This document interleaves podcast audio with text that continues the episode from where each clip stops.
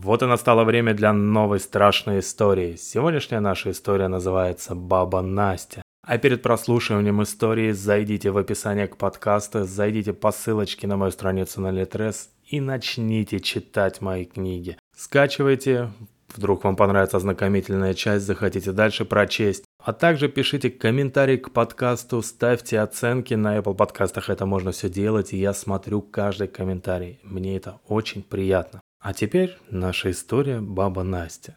Начинаем. Моя подруга год назад снимала со своим парнем комнату в общаге.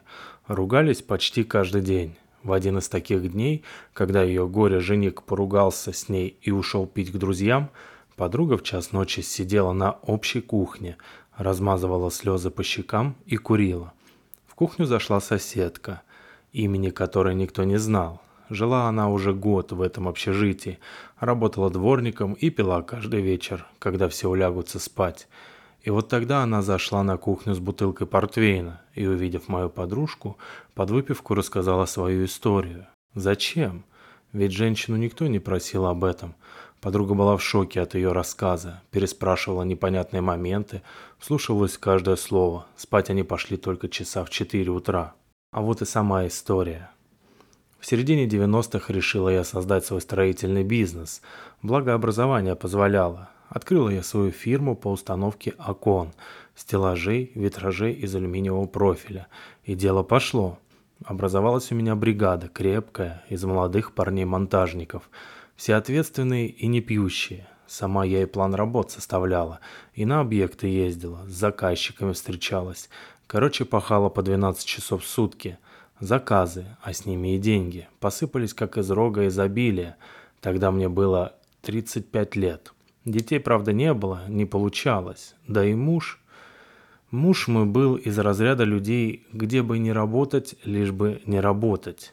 Трудился он на фирме кладовщиком. Обязанности его сводились к тому, чтобы с утра выдать материал на заказ, а к вечеру собрать материал на завтра.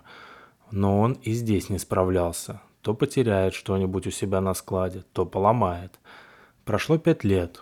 Фирма процветала вовсю. Я прекрасно понимала, что муж мой не работает, ленивый, безответственный. Деньги как пошли большие, он и рад их тратить. Любил пообедать в ресторанах, да одеться подороже. А работать не хотел совсем. То нога у него болит, то рука, то спина ломит. А прибыль от фирмы делили поровну, хоть он и 10% от этих денег не отрабатывал. Я просто стала его ненавидеть. Мало того, что он вечно от работы отлынивает, так и еще и придя домой часов 9 вечера, я вставала к плите, хотя он приходил иногда и в 3 часа дня с работы. И как-то мне все это надоело, я и предложила развестись, отдать ему половину стоимости фирмы, машину и комнату в общежитии купить. Отказался. Через какое-то время опять предложила, опять отказался. Но когда предложила в третий раз, он встал, подошел ко мне и как даст под дых. Я согнулась, дышать не могу, а он мне кулаком в бок ударил. Упала, лежу, ртом воздух хватаю. Он наклонился и шепчет зло. «Что, захотела откупиться от меня? Мне тысячи подсунуть, а сама миллионы загребать?» Еще раз про развод заговоришь, я тебе все мозги вышибу или прирежу. Ой, как я тогда испугалась. Меня ведь за всю жизнь и пальцем никто не тронул. Расплакалась, схватила ключи от машины и за порог. Села в машину, слезы текут, куда ехать, кому жаловаться. Родители мои умерли, когда еще мне двадцати не было. Ни бабушек, ни дедушек не осталось. И вспомнила я про бабу Настю. Это моя двоюродная бабушка, которая жила в деревне за 40 километров от города. И была она ведьмой. Настоящей ведьмой, которую все в этой деревне боялись. Мне об этом мама еще рассказывала. С родителями мы навещали ее раз в год. Продукты привозили, лекарства. После смерти родителей съездила я к ней как-то, но бабушка в дом меня не пустила. Взяла сумки с гостинцами и сказала «Езжай домой и не приезжай, пока сама не поймешь, когда надо приехать». И вот настал этот момент, подумалось мне. Если честно, я тогда сомневалась, что жива ли еще баба Настя.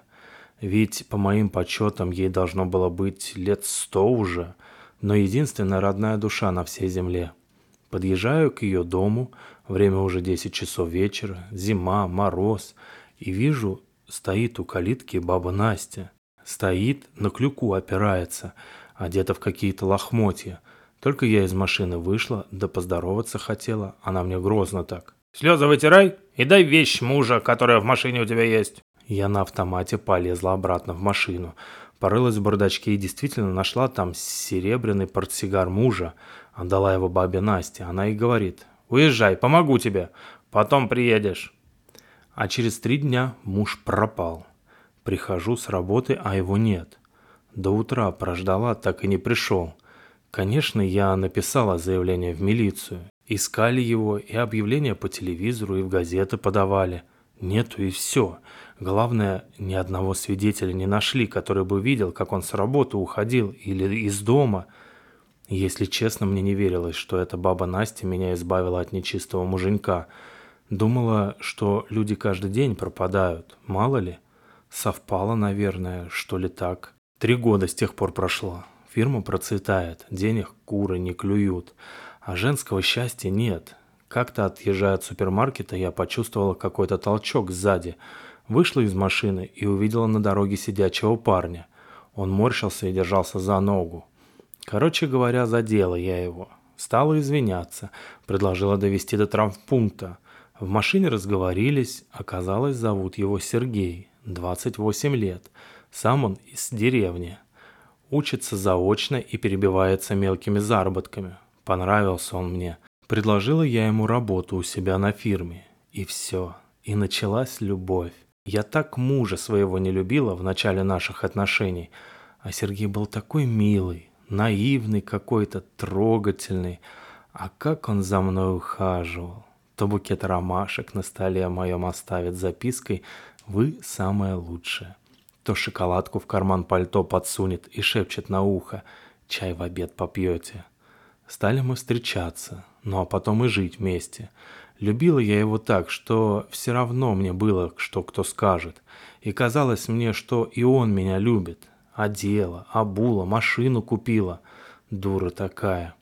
Где-то через год поехала я в командировку, но и решила любимому сюрприз сделать, вернуться пораньше на день. Вернулась. Захожу в квартиру, а из гостиной странные звуки.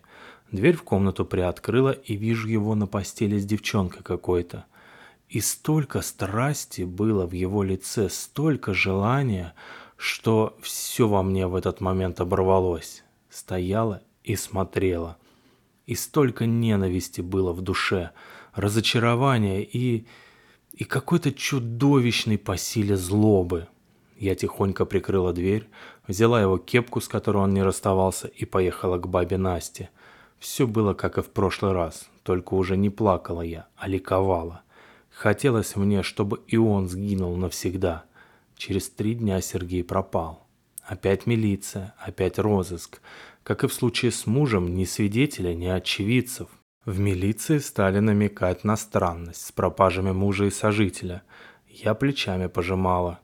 А через две недели Сергей нашелся. Он вышел к грибникам в лесу за 20 километров от города. Тощий, в одних трусах, весь в клещах и укусах от насекомых. Взгляд его блуждал, он не понимал, где находится, и только повторял, указывая рукой на лес. «Черти! Черти!» Врачи его проверили – в крови ни алкоголя, ни наркотиков, ни каких-либо психотропных веществ. Что говорить, он даже сигареты не курил. Поместили его в психбольницу. Оплачивала я ему вип-палату. Человек просто сошел с ума. Он не мог отвечать на вопросы, да просто не мог говорить. Он забыл, как ходить в туалет, одеваться и умываться.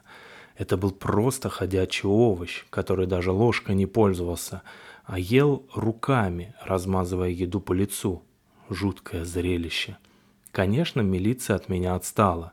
И тогда я поехала к бабе Насте. Опять она встретила меня возле калитки, не приглашая в дом. Спросила я про своего первого мужа, где он и что с ним. Засмеялась, хрипла бабушка. «Черти его, ловить рыбу увели».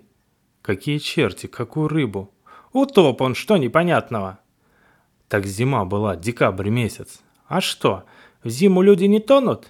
Черти за ним пришли, к реке увели и утопили. Лежит сейчас на дне рыбам на закуску. Почти ничего от него не осталось. Не бойся, не всплывет. За корягу зацепился, так и пролежит. Мне от этих слов так страшно стало. А потом думаю, может, бабка-то сумасшедшая? А почему никто не видел, как он шел к реке? Как же, видели, много человек его видели, даже как утоп видели. Только черти головы людям затуманили. Они и забыли, что видели. А мой второй? В лес уволокли, лешему на потеху.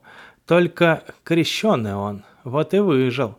Разум его, правда, и душу забрали, а тело живо осталось. В тот момент стало меня трясти, ведь баба Настя знала все. Откуда? Ты поезжай домой, девка, да знай. Помирать начну, тебе телеграмму моя соседка отправит, чтобы приехала. Поняла? Я закивала головой и постаралась побыстрее уехать. Прошло три месяца, и действительно пришла телеграмма, что баба Настя при смерти меня зовет. Не поехала я, испугалась. С того момента, как она мне рассказала про мужа и Сергея, спать я больше не могла. То муж приснится в воде, то здоровый и улыбающийся Сергей. Ни снотворные не помогали, ни алкоголь, который стала употреблять почти каждый день. Через неделю новая телеграмма. Умерла баба Настя. Скрипясь сердцем, поехала я в ту деревню. Соседке много денег на похороны дала и, сославшись на дела, уехала. Только вот после того все рухнуло, образовались долги. Заказов стало в разы меньше. Парни мои работяги, которые работали у меня уже почти 10 лет, поуходили все. Один ногу поломал, у другого астма обнаружилась, у третьего еще что-нибудь. Людям платить зарплату стало нечем. Стала работать на долги просто. Бегала по городу с высунутым языком, искала заказчиков. Люди вроде согласятся, а в последний момент отказ. Ничего понять не могла. По вечерам рыдала в подушку и водку пила. А потом совсем разорилась. Бизнес пришлось продать за копейки. Все, все на долги продала. Теперь вот живу в комнате общежития, пью каждый день и жду смерти. А ведь мне только 49 лет. И зачем я тогда к бабке поехала? Ну и что, что муж такой был? Лентяй, но не заслужил он такой ужасной смерти. А Сергей? Ему сейчас 34 года, он до сих пор жив. Правда, состояние у него не улучшилось. Лежит в палате милосердия, где вонь, грязь и где он никому не нужен.